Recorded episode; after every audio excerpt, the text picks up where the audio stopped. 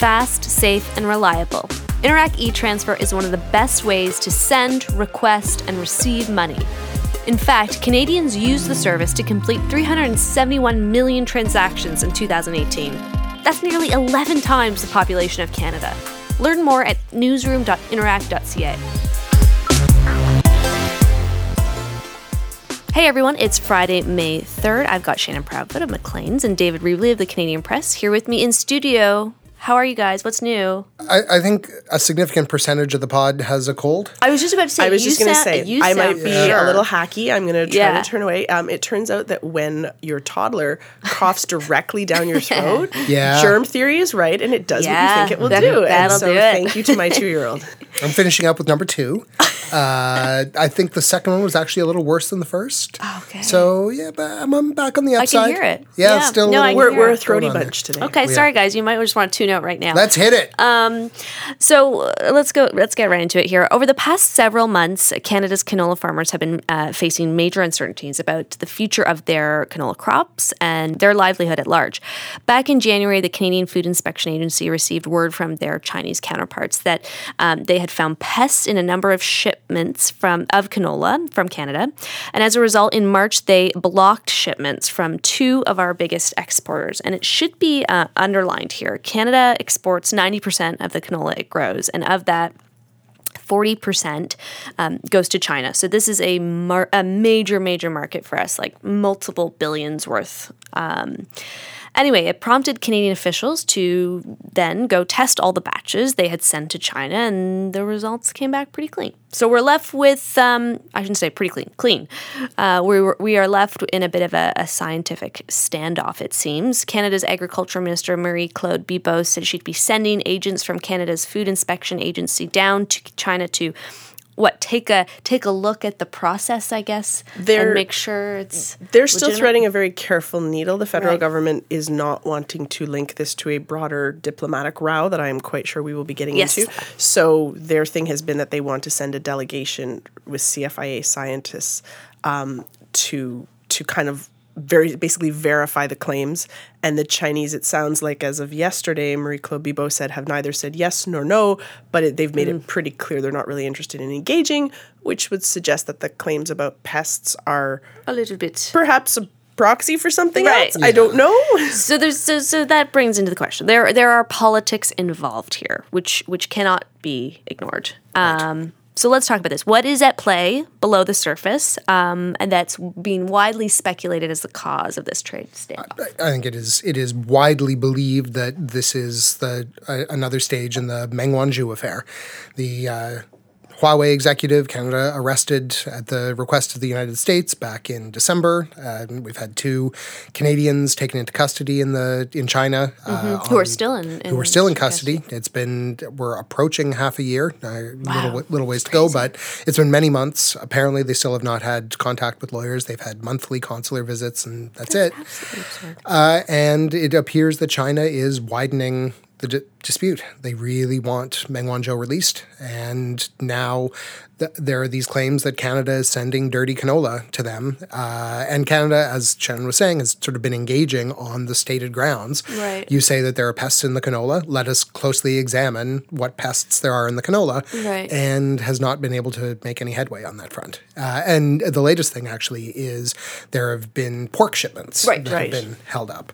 So other Because things of that- mislabeling or something. Oh well, mislabeling. The mislabeling. it's We're an making air quotes. administrative matter, Administrative. supposedly. And I mean, it is complicated because we do trade with China. There are a lot of Canadians in China. There will inevitably be genuine problems. There, you know, you send a lot of stuff. Eventually, something will be mislabeled. Someone will make a mistake. Eventually, uh, there will be Canadians who commit crimes in China and Yeah. uh, will be caught and, and tried for them. But there is a little more going on here than just the normal Right. And friction you get. I'd be curious. I mean, I, I asked um, Kelsey Johnson, who's the ag reporter at over at, uh, at iPolitics, about this. Like, she's she, you know, have we um, confronted this this type of standoff before with China? And she said it happened uh, in the Harper days, um, but it's not something we face a lot. Like, we have pretty It stringent. common Chinese tactic, though Right. internationally. Maybe it hasn't come into play with Canada a lot. Right. Um, the the most striking and worrying example, if you're a Canadian canola producer, would be the Norwegian salmon dispute, which um, had its roots in a, a Nobel Prize ceremony in which an empty seat was left symbolically for a Chinese dissident. China did not take kindly to that, and so shipments of mm, salmon from Norway were halted for seven years. It took them seven years to resolve this. Five of those years, they left their ambassador in place because they were so afraid, which is exactly the position Canada is in now, that if they tried to appoint someone new, China would not approve them. So this is this is the kind of thing uh, uh, it, it, you sort of get the feeling that when China is displeased over a specific thing with another country, it's sort of this kind of holistic push. Um, Yes. and it tends not to get resolved quickly. And there isn't a quick out for Canada because the extradition process with Meng i- is going to take years with the It's- U.S. exactly, So like- um, there is no kind of quick exit door here from this particular kind of pickle. the Trudeau government has stepped in, sending some relief to canola farmers. Um, farmers work off of loan cycles, essentially, so borrowing money based on the value of the, of the crop or livestock um, and, and paying that back once they've made their sales. So I think they have like something like 18 months um, to, to, to repay. But so the, the feds have basically upped the amount that they can retrieve from this pool, known as the Advance Payments Program, from uh, $400,000 per year to 1 million. And apparently, um, it was like it was absorbed pretty quickly Right away. right Yeah. away. People are in need of it. Um, but again, this seems a bit like a short term solution. Um, it smooths things out a little bit for the canola farmers, but they're borrowing money against future crops that they might not be able to really sell. right. And this this it helps with the immediate problem, but if China is still refusing to accept many Canadian canola shipments in a year, 18 months, and we'll, we'll sell the canola somewhere, I guess, but at much lower prices. And so Right, will they then be able to repay those loans? It's going to be something that the government of the day is going to have to contend with. That was my other question. Like, couldn't we just sell this crop to other? I mean, I guess it's just like the, the demand in China is so strong. we sell a lot of canola to them. We sell a lot of raw canola seed, uh, which is then turned into canola oil there. And canola is kind of a signature Canadian product. It's uh, it's like, like the, the can in canola is for for Yeah. Canada, um, and this is a vegetable oil that was used for industrial purposes for a long time, and it was Canadian agriculture scientists who figured out how to make it edible. Essentially, it had a I, I, I gather an unpleasant flavor and appearance. And they came up As with a the version of the industrial roots would suggest. Yes. but they came up with a palate. It was, I guess, safety to just, you wouldn't want to, but they found a way to make it palatable. And then that is why there is such a thing as a canola industry. Uh, and we sell $2.7 billion worth of stuff to, to uh, just, I think it's just of the raw seed to China in addition to finished oil and other things like that. It's a meaningful industry in, in Canada. And if we can't sell the stuff to China, then the prices we're going to get for it elsewhere are going to be a lot lower. Right. Um, is it true too? I just thinking about this. We also don't have a um, ambassador there in China. To Yeah, so the head of mission after um, John McCallum was thanked for his service and sent on his way for talking too much. I'm going to loosely interpret the reasoning as. Um, the head of mission there has been sort of the interim. Uh, former, f- kind of fulfilling the interim ambassador Right. role ever since. Now that has been one of the center points of the conservative criticism this week of the government. Like, get a new guy and new person in there. Like, what are we doing? that's a big t- yeah. but at the same time you have to imagine behind the scenes the reason they have not done something is because China doesn't exactly look like it's happy with Canada right now. So Yeah. whoever they suggest is unlikely to be approved. So the liberals are sort of kind of stuck in limbo where the conservatives are very smartly making hay with this and saying do something and the the the, the government is is a little bit stuck in that China seems disinclined to to play ball. So what can they do? So they just sort of have this kind of interim kind of purgatory state at the uh, the embassy there.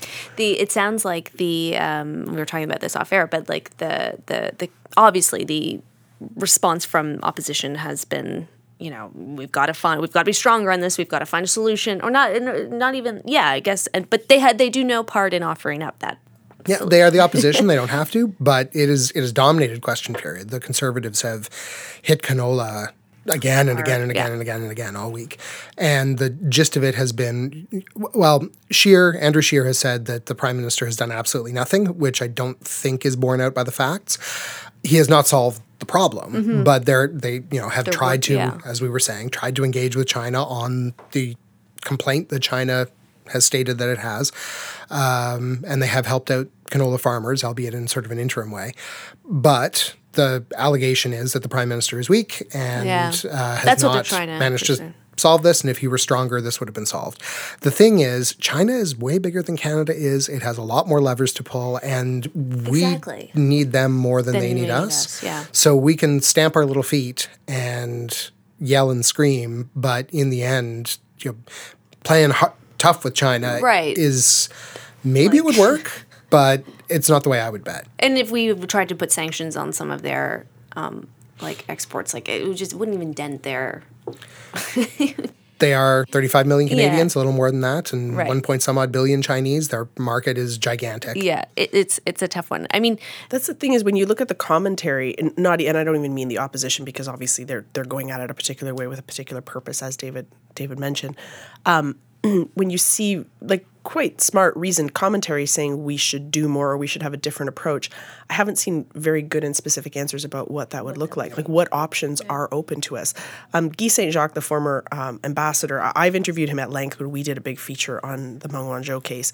He's a fascinating guy, and in my opinion, a terrific interview. Very like blunt and frank about China, very well informed because of the time he spent there. But and he had lots to say about sort of the way China operates. And and the one thing that he said that stood out to me is that and you saw this earlier in the earlier days of the Meng case they do care about their international reputation because a big part of this moment for China is trying to be more integrated with the international community and more legitimized. And and so you saw this when Canada was sort of call when we were getting you know those very nice briefs in the from the press gallery about all the calls that Chrystia Freeland and Justin Trudeau were making to other leaders and sort of lining up people on side complaining about the Canadians who were detained. And China kept saying well why are you doing that? That's irrelevant. Um, which is sort of a strange way of saying we don't care about these other countries that you're lining up in opposition to us. So uh, I don't know how you activate that but but there's not there don't appear to be a lot of options open No. to Canada because there is this sort of imbalance in, in power and heft and population and money. And in fairness, on the other side, Canada, um, across now two different governments and, and beyond into the past, w- as a country, we can't seem to figure out what our attitude toward China should be.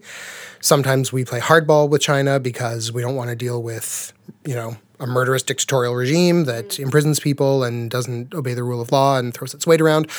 And then other times we think that the best way to work with China is to engage Right. and to, you know, h- help them learn how we do things in Canada and hope that they will take some of the lessons. Yeah. And then China does something we don't like and we decide it's time to play hardball again. And so it we it's not like we have a national China strategy no, that we that lasts for more than, you know, a year at a time. but I could, you know, I don't see how this is going to stop. I mean, we've seen that there's been roadblocks with our peas, with so, uh, soybeans, um, Pork now. pork, um, and it's not like And the, the pork, like the slowdown with pork inspections, seems to be designed to get Chinese importers to choose other countries. Like Yeah. it seems designed to go yeah. to show to Right. demonstrate the works are gummed up with Canada. You best look elsewhere. Kind of. Right.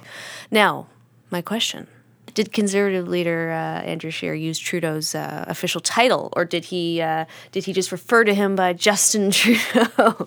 how many? T- apparently, it's been like how many times that he's not used the official title of his of Trudeau? A lot, apparently. It, yeah, often 19 enough that it does seem to be a bit of a dig. It's hard to it's hard to know what to make of that. Yeah, I know.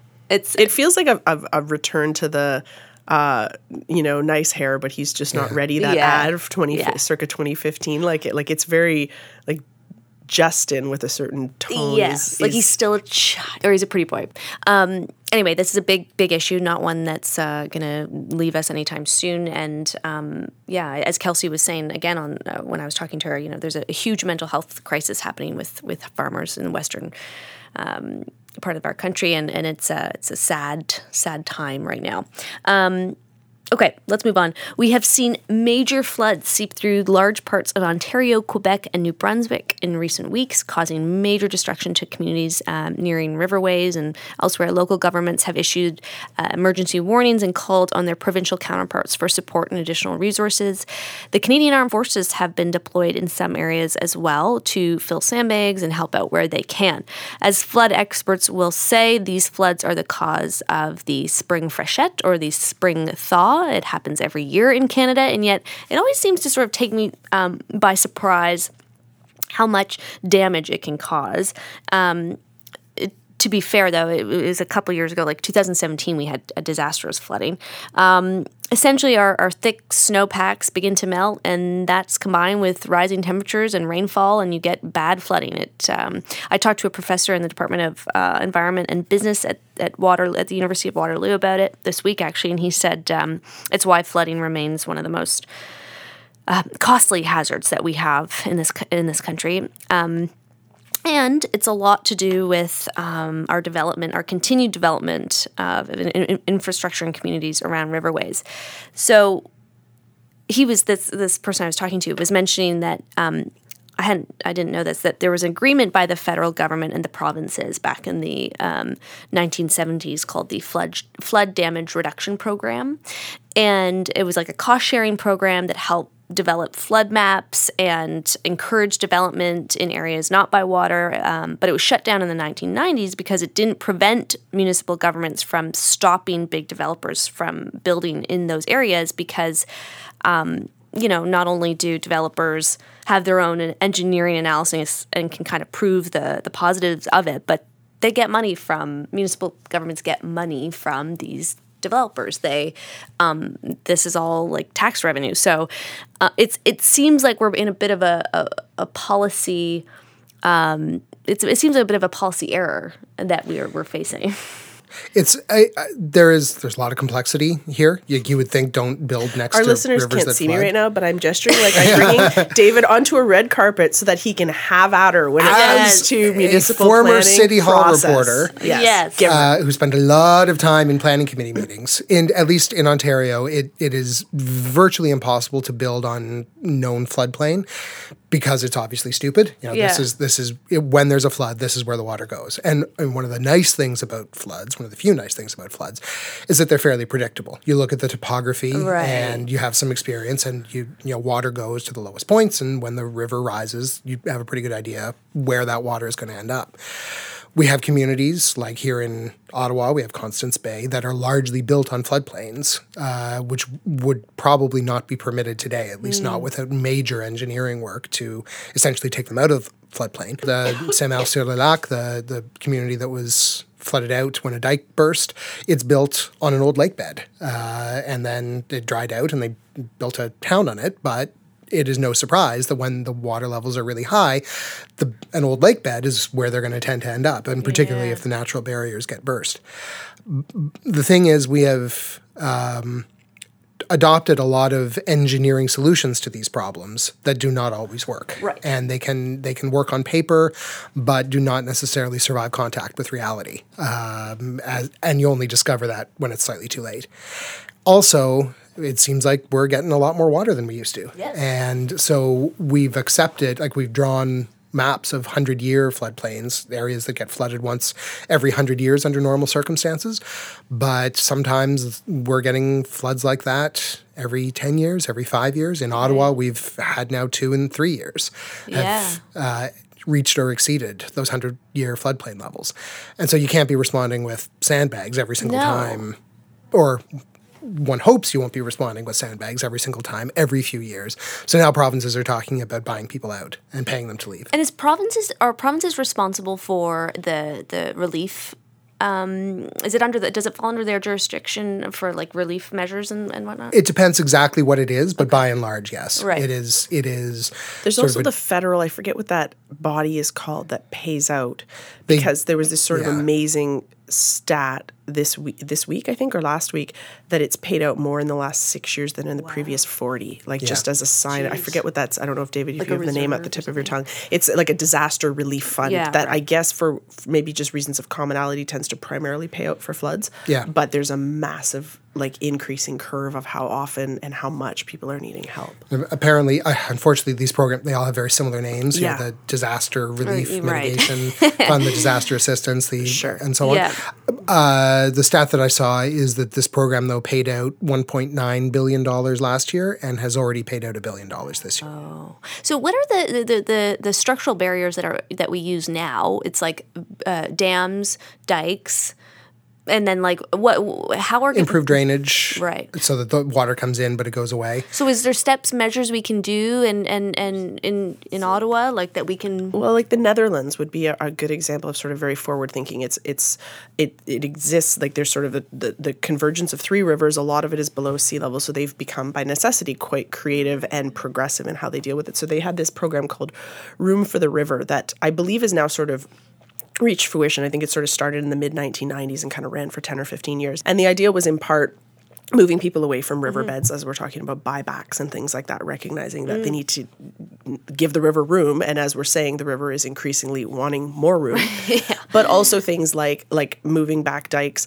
um, and they also do now this is a constant um, kind of maintenance thing, but it's sort of fascinating to think about. They are constantly dredging their rivers and basically clawing down deeper paths for them. So it's almost ah. like mm-hmm. if you had a swimming pool that was five feet deep and you d- dug it down to be eight feet deep, there's more room for water capacity. And then they have like dry, sort of man made lakes that are meant to be reservoirs. Like they have this whole system of kind of running off. I don't know if you guys ever did this. I remember when I was a kid and, and the, the snow would be thawing in my driveway, my dad would let me go out with a crowbar and I would kind of carve all these tributaries. and, and you Oh, yeah, realize yeah. very quickly how, how much water can be redirected. So they, but that's, uh, you have to imagine, quite an expensive and ambitious Yeah. program. Not cheap. Although, as Quebec Premier Francois Legault uh, kind of put his foot in and perhaps said inelegantly or unsympathetically this week, though not unreasonably, we're going to keep paying for mitigation and repair and sort of emergency band-aid solutions and he was saying i would rather pay people to to move to go live somewhere else so it's kind of like you're going to pay one way or the other are you going to pay for a bigger more ambitious solution that will prevent this from happening or are you going to keep kind of patching as people get caught in these problems year after year Because that's going to be expensive. The patchwork solution. And these these mitigation things, uh, yeah, they are not cheap, um, and they are oftentimes divided among relatively few landowners. Is part of the problem. Uh, I mean, Constance Bay is a village that's snuggled right up against the the, the river in Ottawa. I know, yeah. I'm not sure how many people live there, but it is not large, and the cost of protecting it from flooding would be ginormous, way more than the people who live in Constance Bay could afford. And I think there are questions that, well, m- might have various, very obvious answers depending on where you live. Whether this should be a responsibility of everyone to protect this village from flooding right. If you live in Constance Bay and you're as your you know an ancestral home, that would make a whole lot of sense. If you don't live there, then I think you might ask why we're spending millions of dollars, right, why we would spend millions of dollars. And I've And we have done it right. in places, But, you know, including in Ottawa. it's like, but can we keep doing it? It's like okay, well, I've lived, I've chosen to live somewhere not by water, so why would I, you know? I'm thinking of like even in Ottawa, like Zibi. You know, that's a whole new development that's right on the water. I don't. They say they have worked like crazy Yeah, to yeah. to and it, I mean in fairness it is right by the water it is right next to the Chaudière Dam right just northwest of downtown Ottawa right in the middle of the Ottawa River those islands which are partly under construction now have not been flooded Right, it's true. The water that's is true. very yeah. very high next to them but they're not underwater Yeah. Now, to turn this political, as we always do, uh, the Liberals are using these events um, fair, as a as a way to discuss the impacts of um, or address the impacts of climate change, to bring that up, right, as a talking point. Um, obviously, we know climate change is, is the result. You know, it's going to lead to erratic uh, weather patterns. I don't know if this is if it makes sense for them to say, "Hey, look, this is actually happening. You can now see it, and this is going to continue to happen, and this is why we need to spend money in this area." Um, do you think that is a fair assessment, or it in any way damages the conservatives? Um, Well, it, it dovetails nicely, maybe coincidentally or not, with the kind of tack the Liberals have taken this week, which is they've been going hard on Dear Andrew Scheer, where is your climate plan? You said you would have one. Where is it? Where is it? Where is it? So there's a perfect kind of fit between the news events and the emergency coverage and the you know the very sad concerning images and Yes. the kind of political message they're hammering on. I mean, it it does seem that the scientists tell us that more extreme weather events, changing patterns Right. are going to lead to things like this. Um, we've even seen, you know, flooding in weird places. Like I think didn't Burlington get hit by like a massive, uh, like a they think they call it like a water bomb storm where it just got a massive Right. amount of rain a few years ago, and that's not a place that would ever be prone. So even when we're talking about floodplains, you're starting to get weird weather patterns where things happen in places and in, under circumstances where they never should. So there is a certain amount of certainly like logic in saying, look, this is the this is the existential thing that is becoming real that we are saying we have to tackle people there's also no doubt that there's political hay Right. perhaps to be made for the liberals. So those two things I think can both be true. Yeah, and there, and it's just a night. It's easy to say, look, here's a picture. It's happening. Um, we can associate it now. Well, you need that's what I've I've thought all along is kind of the most uh, such an interesting problem with getting people to care about climate change and then getting them to accept changes Yeah. that make a difference in their life is by its very nature something that is existential is a really hard thing to wrap your head around. Like it's like telling someone who's 20 that cigarette you today is going to shorten your 80-year-old life by 2 years. Like how, How are you you how are you that? supposed Yeah. to wrap your head around that and change your behavior accordingly? And so ironically I sometimes think that the enormity of the risk that climate change poses to us kind of has a paralyzing or, or like a numbing effect. Like, how do you get people to care now and to accept, for instance, paying more at the gas pumps or, or whatever? Um, I guess maybe pointing to flood images, if you can convince people that there is a connection between the two, is, yeah. is a pretty vivid way to do it. right. And uh, even if you accept everything that the the advocates say, it- we're talking about changes in averages. There have always been floods from time to time. There have always been wildfires from time to time. There have always been downpours and blizzards and droughts and so on. But the frequency with which they're happening is increasing. But that doesn't mean that there won't be mild summers Yes, and yeah. extra cold winters and uh, yeah that so figuring out actually showing that that this this these things that we are accustomed to seeing from time to time that this is a, a, a become freakish Yes, and to a degree that's a problem and that there is something that we can do to keep it from getting worse over time Right. it's all very subtle Yeah. it can be real but extremely subtle Yeah. Uh, yeah. Okay, so let's move on. Uh, lastly, here, um, Caster Semenya, the 28 year old two time Olympic track and field champion from South Africa, will run her last 800 meter race on Friday. And why is that? Last year, the international governing body for, the, for track and field, the International Association of Athletics Federations, issued a new rule that female runners who had too high testosterone levels had to drop those levels in the six months prior to a competition to meet a certain threshold. And if they can't drop it, they'd be banned from competing in the 400 meter, 800 meter, and 1500 meter events. This would affect Semenya, and she said this rule was discriminatory. Her and her team, and they took this to this case to the Court of Arbitration uh, for Sport, the highest sort of governing body uh, in sport. Um, and while all three judges on the panel on Wednesday agreed the rule was discriminatory and expressed reservations about how it would be implemented, ultimately the majority ruled that the uh, that the rule was necessary. Um, one judge, I think, said that that the discrimination was was there, yes, but it was necessary to reinforce and uphold the credibility of, of female athletics. Um, so. So Semenya's team would, would argue on the contrary, of course, that this is a, a natural genetic um, variation. It's it's it's known as um, intersex or um, I think it's hyper, Differences of sexual development. So, Right. so DSD is the, the common short form you often see applied to the IAAF rule. Okay. Um, so it's it's again it just two minute naturally high levels of, of testosterone. So it's it's raised questions about how much testosterone can impact athletic ability, and some say we're over um, giving it too much credibility as as something that can affect it. Um, I mean, for me, it's like how much does this differ from someone who has extraordinarily unique um, or or um, effective lung capacity, or really long legs, or the ability to grow muscles really um, well, or I mean, it, it's it's That's just sort one. of a common, um, like it's a very common refrain you've seen from people who like a, like a common example is look we found out a few years ago that Mike, michael phelps almost literally Yeah. is a freak of nature he has half less than half the lactic acid levels of of other people greater i think greater oxygen absorption capacity I guess the answer to that would be, but we don't have separate categories in swimming that hinge on that variable. Whereas, and this is contentious, I am treading very lightly here because this is one of those cases that like 50 other things come to bear, and I would argue in some cases have been brought to bear on this that don't really belong there. Um, if you're going to take the analogy of sort of natural physical variation, you could think, well, then do we think that, say, track sports are like basketball, where we accept that some people will be taller than others and height is an advantage? Or is it Right. like boxing, where we do categorize people according to the size of their bodies for, for sort of sorting purposes? I, I read something that I thought was a useful framing for this, which was Malcolm Gladwell saying a couple of years ago that we need to not necessarily cast the Caster Semenya story as a human rights issue in line with our much greater consciousness and kind of openness at thinking about gender differences. We need to think of it as a competitive issue. That, that it, I think it's useful, like separating one set of those issues from another.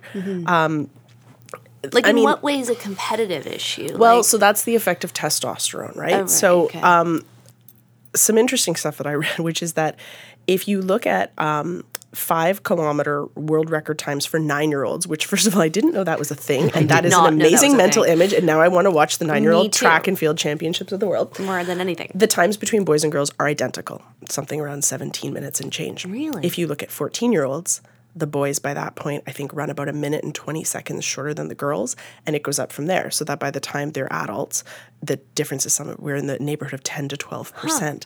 And so there is certainly, again, levels of debate about the effect of testosterone, but generally the thought is that it helps in building muscle um, and and that is obviously an advantage when you were talking about strength and endurance sports. So that while while the idea that we are increasingly accepting that gender is not a binary for the purposes of sporting competition we might decide that sex is and that testosterone is the most useful and fair proxy for that. So if you look at the testosterone levels of men and women, um, apparently the science here is quite established and quite stark. There is some range, but the range, and it gets into units of measure that frankly don't even mean anything to me because I have not a science brain. Yeah. But the, the the normal range for women is that they would have no more than is it nanomoles? It's nanomoles. Yes, it is. That they would have that a normal healthy woman, by which we mean uh, people can have like a tumor on their pituitary gland or their adrenal gland that would would screw this up. But a normal healthy woman would basically never have more than three nanomoles per liter, whereas men start at 7.7 and go up into the high 20s. So there is zero overlap between the highest level of women, uh, expected level of among women, and, and in fact, and the lowest level of men. In fact, there's about a 75% difference. So there is an enormous offset there. There is no crisscross. And so if you accept or or think you have evidence that shows that testosterone and, and we have examples in the 80s um, when the Iron Curtain was still up, there was a widespread belief that um, Eastern Bloc countries were doping their athletes with testosterone Yep. unknowingly, apparently, and and interestingly, the huge advantages there were seen in the female athletes and not the males, perhaps because their bodies were more susceptible to it or had lower levels to start with. There's kind of an interesting tentative example in Caster Semenya herself, which is between 2009 and 2015. Um, the, the details are I won't bore you with the details, but there the IAAF had a, had a rule, a different rule in place that basically the assumption is, without saying so publicly, that she would have been taking medication to lower her testosterone level, and her speeds fell like precipitously. And once that rule was sort of obsolete or whatever in 2015, her speeds, uh, or sorry, her speeds went up, so her performance fell. Um, so there, there is a there, but there is not a ton of evidence about Yeah. performance in testosterone for maybe sort of analogous reasons to why there's not a ton of evidence about like drinking and pregnancy, like things that it is not Yeah. safe to mess around with, and and that would be some of the argument. Like I think you essentially had the IAF's IAAF judges saying this is an imperfect solution, Right. But this was always going to be unfair to someone. Like there is no there is no judgment here that does not screw someone over a little bit through no fault of their own. Yeah. But they still had to decide kind of where the balance of greatest fairness fell, and and so some people are now concerned, and they acknowledge this in the CAS ru- ruling that there may be health concerns um, or, or sort of side effect concerns about forcing these athletes, and it's probably a very tiny amount, but forcing these athletes to take medication to lower their Yeah. testosterone levels. So then you have a question of are you, are you effectively forcing them to do something to their bodies they don't want to? It's very complicated. It's very complicated because so yeah, like technically she could she could keep competing, but again, what would she have to do to level those? Uh, well, she could, and it is levels? important to state this is there's a narrow range of races that this applies to. Yes, um, not because they don't think testosterone could have performance differences in other races, but because they restricted the restrictions to distances for which there is evidence of the effect of testosterone. So that is the reasoning for the narrowness of the ruling. I think also for oh. legal reasons, it's considered sort of on more solid ground to make your ruling very narrow and very specific and targeted Right. where there's evidence but it also applies, I believe, only to sort of world class events. There's and and the ability to set IA IAAF. That is a really hard. It is a really hard acronym, to just rhyme off. Um, the ability to set world records and to compete at those level of events, it doesn't preclude you know participating lower level. Obviously, if you're an athlete of Semenya's caliber, that's going to be unsatisfying to you. It does put restrictions on you at the highest level of competition that you are presumably going to be wanting to compete at. But those are some of the kind of contours of it.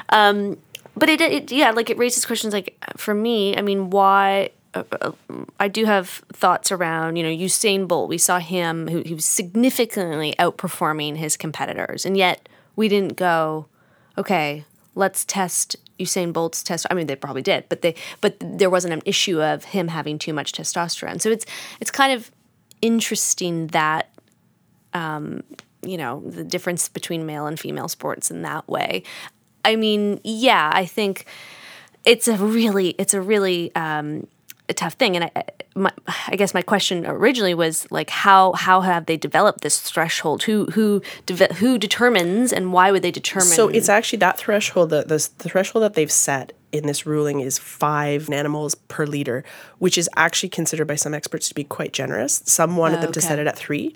So that's considered to leave a fair amount of wiggle room, like basically no normally healthy woman would ever be at that level. So it's considered to kind of err on the side of caution or Okay. generosity, I suppose. Um, there's some really interesting research. Like there was a researcher who looked at, I think it was the 400 meter times of the top three women in the world and found that in any given year, 10,000 men, right down to the high school level, would run faster than them. So there are, I mean, because some people, you know, internet trolls, and maybe some people of good faith, I don't know, would say, well, then why don't you just get rid of gender categories in sport entirely? Yeah, like just throw everyone into the same pool, make it equal. And the answer and the historical reason why we have divided them is because the women would never, ever, ever be even close to competitive. Like if we accept that there are some differences in their bodies and their capabilities that hinge on some biological differences, then that is why we have categorized them and they are looking for the closest to perfect and fair threshold for kind of delineating those categories that they can find. So South Africans have expressed like wide. I, was actually interested to see like that the, the the amount of widespread support for for this um, athlete and and um, that and that they fully stand behind her and, and think it's complete bogus. Um, I mean, the, the scrutiny she, the scrutiny she has faced has been horrible. The you know her her medical records. I can't even imagine this were leaked when they were testing uh, when they were uh, doing the testing, and then you have people around the world, you know, questioning whether you're a man and a woman. And there was like that Time magazine headline. It was like, you know, could this world champion really be a man? Like, I mean, that part I, I feel horribly, and I think that that's not fair at all. But there are, it's a really tough issue otherwise because I can see the argument on either side. I think, eh, and Shannon touched on this uh, a couple of times. My first instinct when I heard the my f- first response when I heard the, about the ruling was, "Oh, that's nonsense." Like, Yeah, yeah, yeah, This is a person who me just, at, you know, the Michael Phelps example. Mi- Michael Phelps has extraordinary physical characteristics that make him a great swimmer. Caster Semenya has extraordinary physical characteristics that she was born with that make her a great middle distance runner then, as is so often the case with things that sound ridiculous when you first hear them, I, I did actually read the decision. Or, well, what's out is an executive summary. I don't think they've released the the full voluminous decision, but Right. even the executive summary is pretty long. Uh, and I think it does represent a good faith attempt to grapple with some really, really difficult questions. And they could have said, you- the, I I don't think the decision actually says this outright, but it only much of it only makes sense if they're saying that she has XY chromosomes, Yeah. which customarily you know have been thought of as male chromosomes, and uh, arguably you could say, well, she has XY chromosomes. She calls herself a woman, but if you have XY chromosomes, then you're a man. She should compete with men. Right. That would have been a very blunt force way Yeah, of yeah, yeah. tackling this, and. Uh, whether they have succeeded or not, I don't think I have the expertise to say. I do th- get the sense that they have genuinely struggled with a way oh, of Oh, yeah. being fair not only to her but to other competitors and to people in similar but different circumstances who will come along later. Yeah, absolutely. they seem to be at pains to say, I think, recognizing rightly that the sensitivity and sort of growing consciousness about this kind of thing in society in general, that they were not interested in litigating what makes you a woman or not. And they have, I, I think, sort of, I don't know if it was part of this ruling or a separate thing that they have said they will accept um, official identity documents like passports. If your passport says you're a woman, you're a woman as far as we're concerned. Like, we are not interested in litigating gender identity. We are interested in setting a metric by which we can categorize people for the purposes of competition. Now, that effectively means that for the purposes of competition, they are kind of slotting people in, but they, they're, it something trying different, But, but- they're but but I think that like as you're saying, like I think that that kind of gets at the kind of difficult needle they're trying to thread here and the fact that they really are trying to thread it carefully. Yeah. Okay, well, it's complex, and our clock says 7112, so Yeah. I'm thinking we need to zip out quickly. Down the rabbit hole or something? I don't here? know. Is it like the 12th we of are, never? That's all for us today. Can I get your uh, Twitter handles, please? I am at David Reevely. And I am at S Proudfoot. And I am at Turnbull Sarah. We'll see you next time. Interac helps Canadians access their funds their way. Products like Interac Debit and Interac e-transfer have made money mobile, taking it from the confines of traditional banking and ushering it into the digital age. As consumers adapt to new technology, so does Interac. Learn more at newsroom.interac.ca.